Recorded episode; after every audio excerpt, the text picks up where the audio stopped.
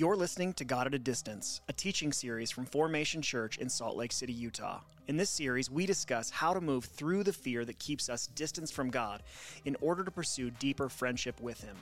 For more information about Formation Church, visit our website at formationslc.com.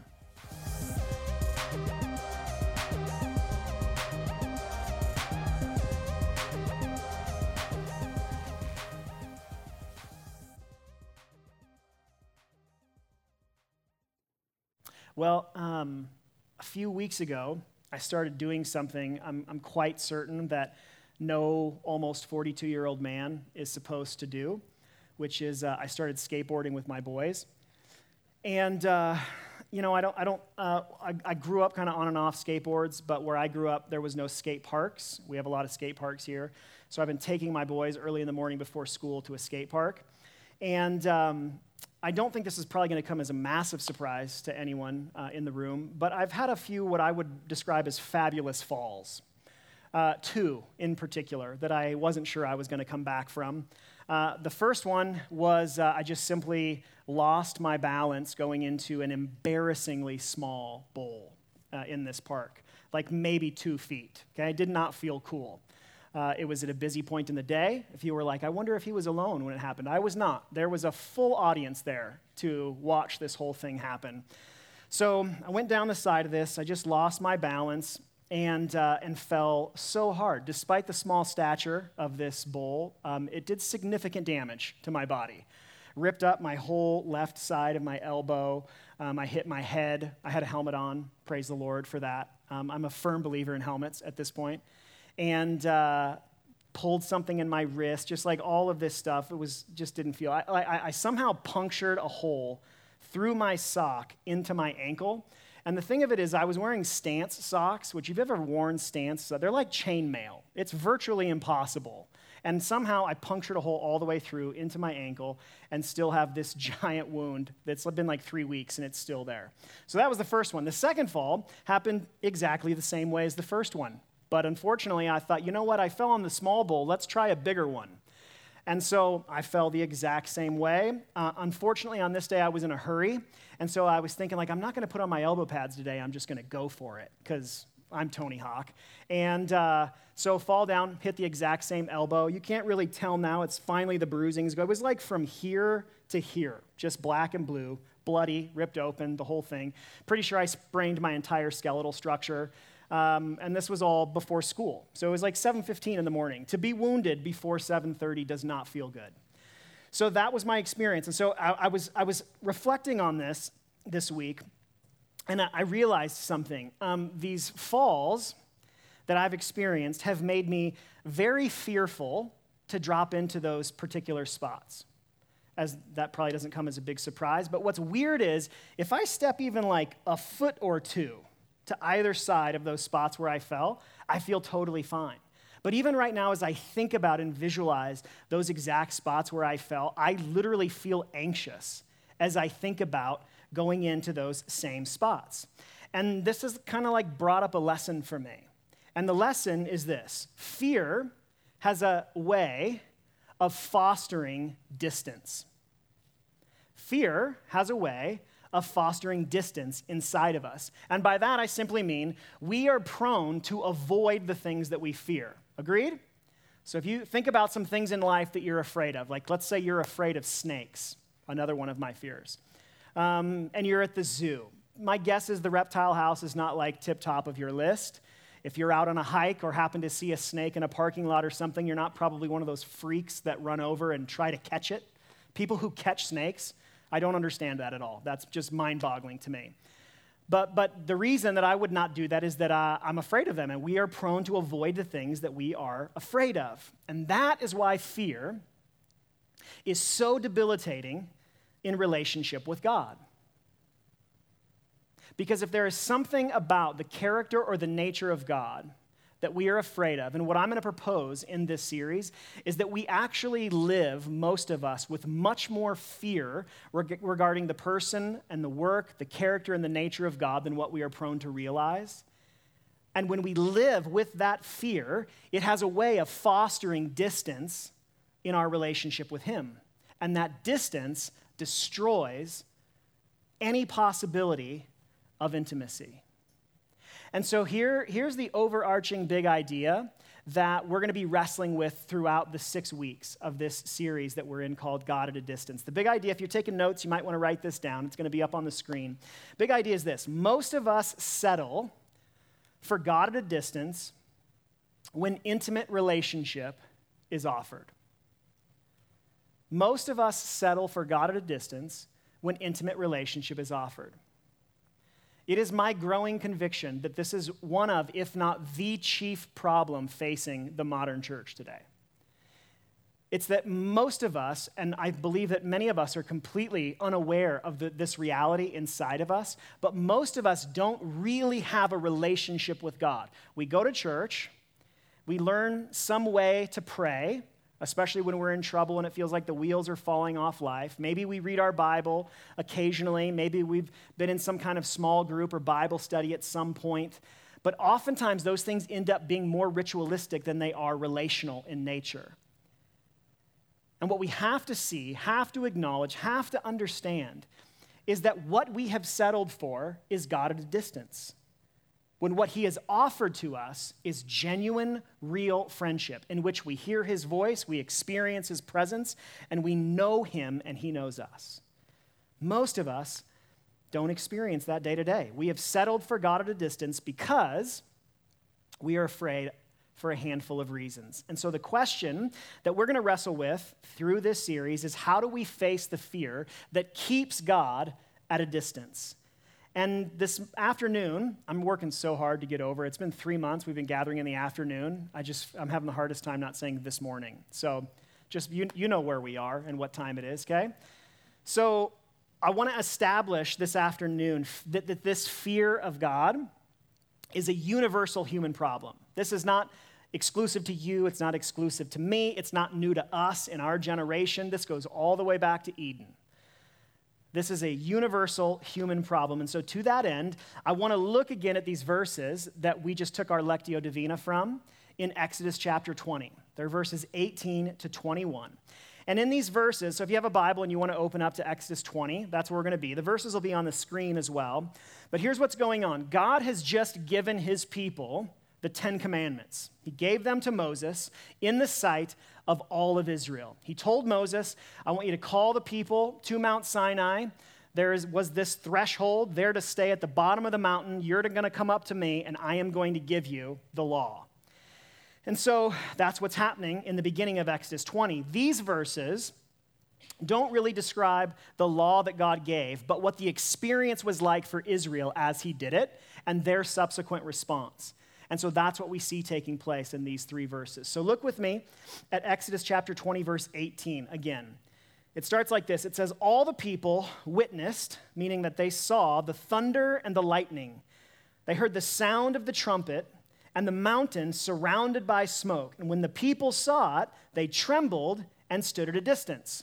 So here's what's happening here God has drawn near to his people the people are experiencing God's manifest presence. If you don't know, the Bible talks about God's presence in two different ways. On the one hand, we have what most of us are familiar with, which is what theologians call God's omnipresence, meaning that there is nowhere we go that God is not. So God is here with us in this room. When you leave this room and get in your cars to go home, God will be in your car.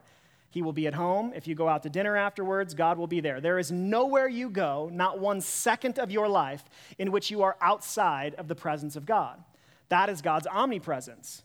But there's another expression of God's presence that we see happen over and over throughout Scripture, and that we're seeing happen here in Exodus chapter 20, and that's God's manifest presence. That's when God reveals or expresses his presence in a way that is tangible or visible and that people experience it. We go through every moment of every day and we are largely unaware that everywhere we go, God is there with us. But there are these moments in our lives, and there have been moments throughout human history in which God has revealed himself in a visible, tangible way, and that is God's manifest presence. And so that's what Israel has experienced here is the manifest presence of God. And I want you to notice what it provokes in them. It provokes in them an emotional response, a physical one, and a relational one. First, it provokes an emotional response in that they are afraid. it, that fear provokes a physical response, and that the text says that they trembled, which literally means they were shaking in fear. And then it produces a relational response, response in that rather than be near where God said at the base of the mountain, they're standing at a distance because they're afraid and they want more distance from God. Now, here's what I really, really want to encourage you with. Rather than judge Israel in this moment, let's identify with them. Because their fear is incredibly understandable.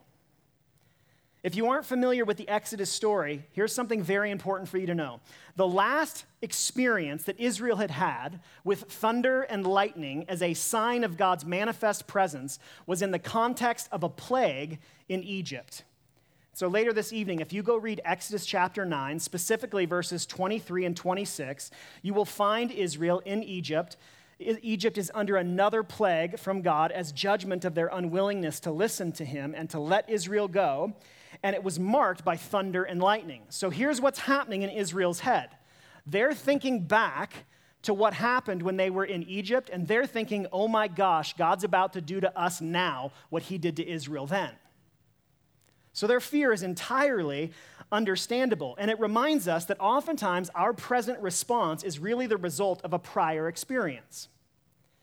So the biblical writers didn't have the language for this that we do now, but you know what they're experiencing in this moment is a post traumatic stress response. Oftentimes, as Christians, we're so removed from what it would actually be like to experience so many of the things in the scriptures. So just imagine being in Israel and experiencing these plagues. I mean, they were preserved from them, but they're still seeing it happen. And it would have been traumatic to experience these things taking place in Egypt. So, of course, when they experience this thunder and this lightning and this smoke over the mountain that they have only ever seen up to this point in Egypt, as there's judgment being poured out uh, on Egypt, of course, they are going to be very, very afraid. And so, notice in the next two verses their response as a result of their fear. Look at verse 19. They say, You speak to us and we will listen, they said to Moses. But don't let God speak to us or we will die. And Moses responded to the people, Don't be afraid, for God has come to test you so that you will fear him and will not sin. So, what Israel wants in this experience is they want distance. And so they ask Moses to mediate their relationship with God. They say, Moses, you, you, you, you deal with God. We don't want anything to do with God speaking to us. It's, it's going to kill us dead. So you go up the mountain, you go into the darkness, you listen to God, you tell us what he says, and we will listen. And so they want space, they want a safeguard between them and God. And so that helps de escalate their fear, but it also has the byproduct of distancing them from God. And so Moses attempts here to be a good leader, a good shepherd, and to soothe that fear by explaining God's intent. He's saying, hey man, God is not here to harm you, He's just here to test you. And the reality is that word that we translate into English as test is not really the best word to describe uh, from the original language in Hebrew um, of what's taking place here. Because it's not really about, he's not saying that, that God's testing them in the sense of trying to find out something about them. A better word might be experience. So Moses is saying, don't be afraid. God is giving you a taste of himself so that this memory will stick with you and it will keep you from sinning. And so they were afraid that God's intent was to harm them but in reality, his intent was reverential awe that would lead to them learning to trust him in a deeper way. But sadly, the people are completely unconvinced by what it is that Moses says to them. Look at verse 21. And the people remained standing at a distance as Moses approached the total darkness where God was. So just notice in this verse the two differing responses. Israel the text tells us, remained standing at a distance. They let fear foster distance in their interaction and experience of God. And Moses responded very, very differently. It says that Moses approached the total darkness where God was. Now, This was not Moses' first interaction with God, but I find it very hard to believe that Moses had no fear inside of him at this moment. There's just no way. So both of them are afraid. Israel's afraid. Moses is afraid. Israel bows to that fear. Moses says, I want God more than I want the comfort of not being afraid, so I'm going into the darkness. And we see that both of these, both of these responses cultivate an effect on their relationship with God. Israel settles for a mediated, distance driven relationship with God, and Moses faced his fear and experienced intimacy. You know that the Bible says that God spoke to Moses face to face the way that a man speaks to a friend? That's an unbelievable statement about the nature of Moses' relationship with God. And obviously, Moses has a very unique place in human history. And I'm not saying that any of us are Moses, but Jesus came to give his life so that we could be invited into a genuine relationship with God, not one that settles for God at a distance. And so, as we look at Israel in particular, and their example to us, I think there's a few lessons that we can learn here at the start of this series that we're going to spend a few weeks in together. So, three lessons. If you want to make a note of these, you can write these down. Here's lesson number one we must understand God's heart toward us. So important. We must understand God's heart toward us. See, Israel misunderstood God's heart, they misunderstood his intent. They thought that he meant them harm when his intent had always only ever been healing. God even designed this experience to birth reverence and awe so that they would listen to him, so that they could learn to trust him, and they could learn to obey him. They responded in a way that completely missed God's heart. And so let me ask you a question.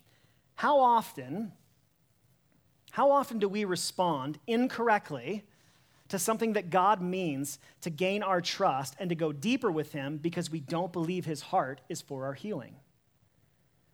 Think about how often we might do that. I was thinking about how often we tend to be like kids that misunderstand their parents' heart in some because they they make some decision on behalf of their children. So like yesterday afternoon, I took my son Ryder and his friend back to the skate park. Despite my own PTSD, I faced my courage. I went into the darkness to the skate park again, and I sat in the shade in a lawn chair.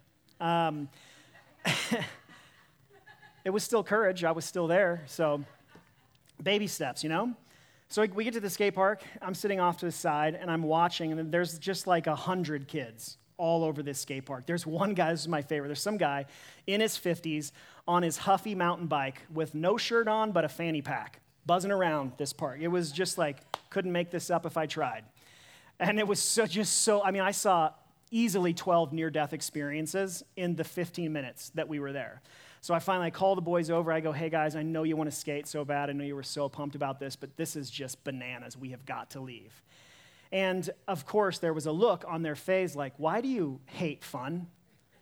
Why do you want to steal all the joy from our life? And uh, it wasn't understandable, I get it. But, but that was just a misunderstanding of my own intent in that. I'm not trying to kill fun. I'm not trying to destroy joy. I'm trying to make sure that you don't die, because that's going to be a really sad Saturday for us if we lose one of you at the skate park. But oftentimes, we are the exact same way with God. God allows some experience in our life, and his intent is always to draw us deeper and so often we don't want to receive the invitation that he's putting in front of us, and we misunderstand his heart, and we think that he is either not with us, that he doesn't love us, that he's not good, that he's not in control. And what happens in the midst of that is we misunderstand God's heart toward us. And so the question is how do we begin to understand and to truly know God's heart more? Well, it's going to require at least two things from us. The first is we need a biblical theological grid through which to understand God's character. And too often, we allow our experiences in life, and very often our experiences in childhood with our primary caregivers, to inform the way that we view the character and nature of God.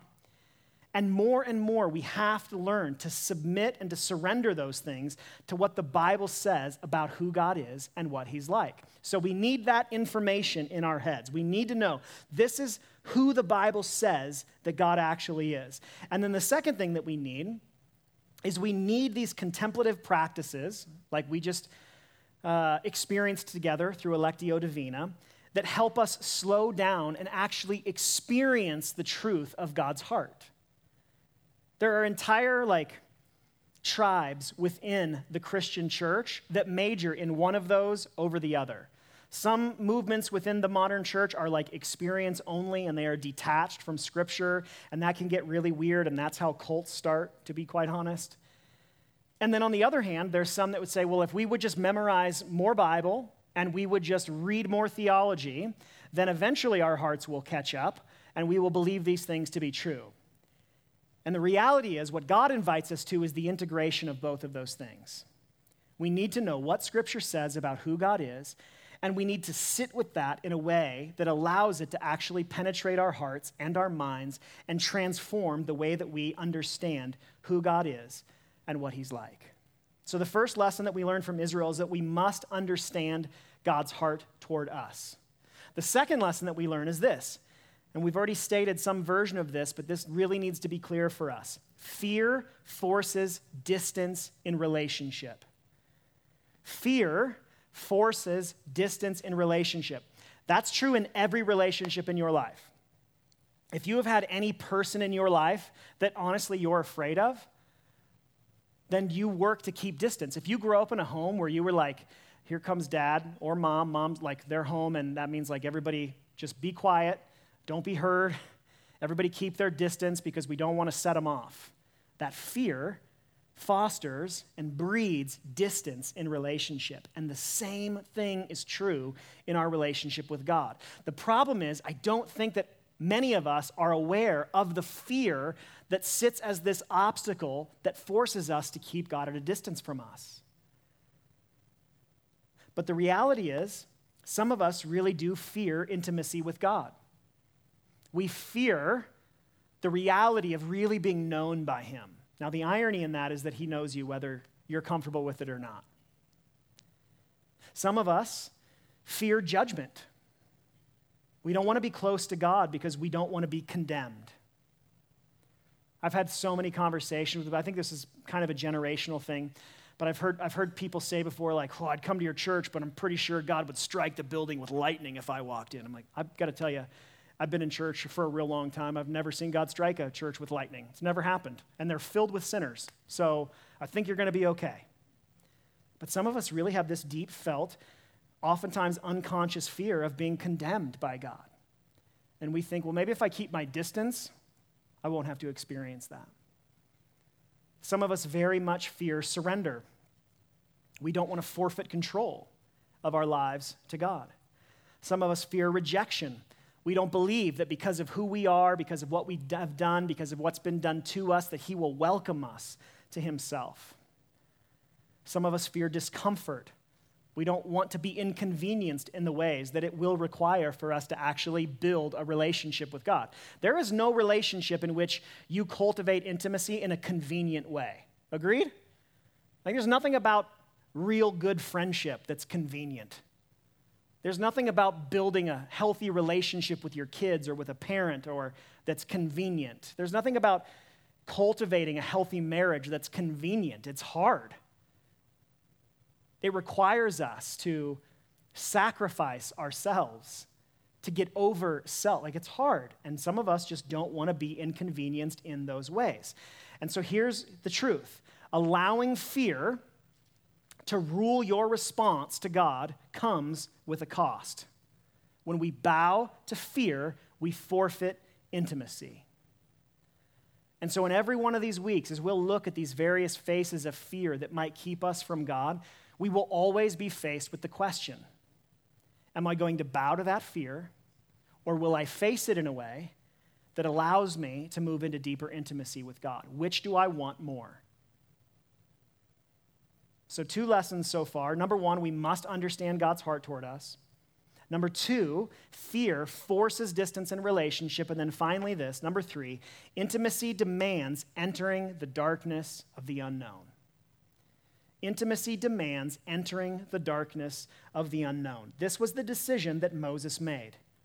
Verse 21 says that Moses approached the total darkness where God was. Moses was afraid too, and he went into that fear, and in that fear, he found God. And so for us, to enter into the darkness of the unknown, where intimacy will be cultivated with God, means we have to identify our fear. We have to identify like what is the fear that keeps God a, that keeps me at a distance from God. And that's really the whole purpose of this series. We want to look at what is the specific face of the fear that keeps me at a distance from God. So we have to identify that so we can be aware of it and we can begin to overcome it. Secondly, we have to embrace God's heart. We have to have this fear in the one hand, and then on the other hand, have this question that says, How is God's heart contrary to what this fear is telling me? Fear always tells a story. There's always a narrative bound up in every fear that we hold about what will happen in the future. And so we have to begin to embrace how God's heart is contrary to what that fear is telling us. For instance, because of Jesus' sacrifice in our place for our sin, we have no fear, need have no fear of condemnation. Jesus bore the brunt of any condemnation we could possibly experience. And so we have to embrace God's heart. And then, thirdly, we have to enter the unknown, meaning that we have to be willing to face that, to push through that, and to find God in the midst of it. Because here's the reality you have to enter the darkness of the unknown to experience the intimacy that you long for, which means we will have to choose courage.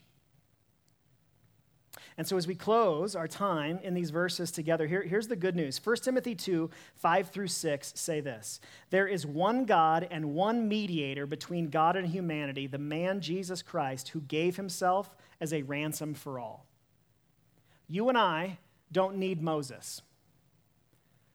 You and I don't need a priest to mediate our relationship with God. You don't need a pastor to mediate your relationship with God. Jesus has already done that work on our behalf. And as a result, we are invited into relationship with the one true God.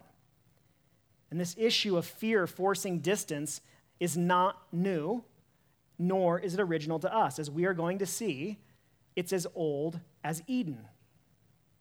But Jesus wanted his heart crystal clear to us, so he gave his life so that we could have real relationship. A relationship with him that is marked by forgiveness, that is marked by healing, and that is marked by wholeness. He entered the ultimate darkness so that we could face our own and that we could find him there.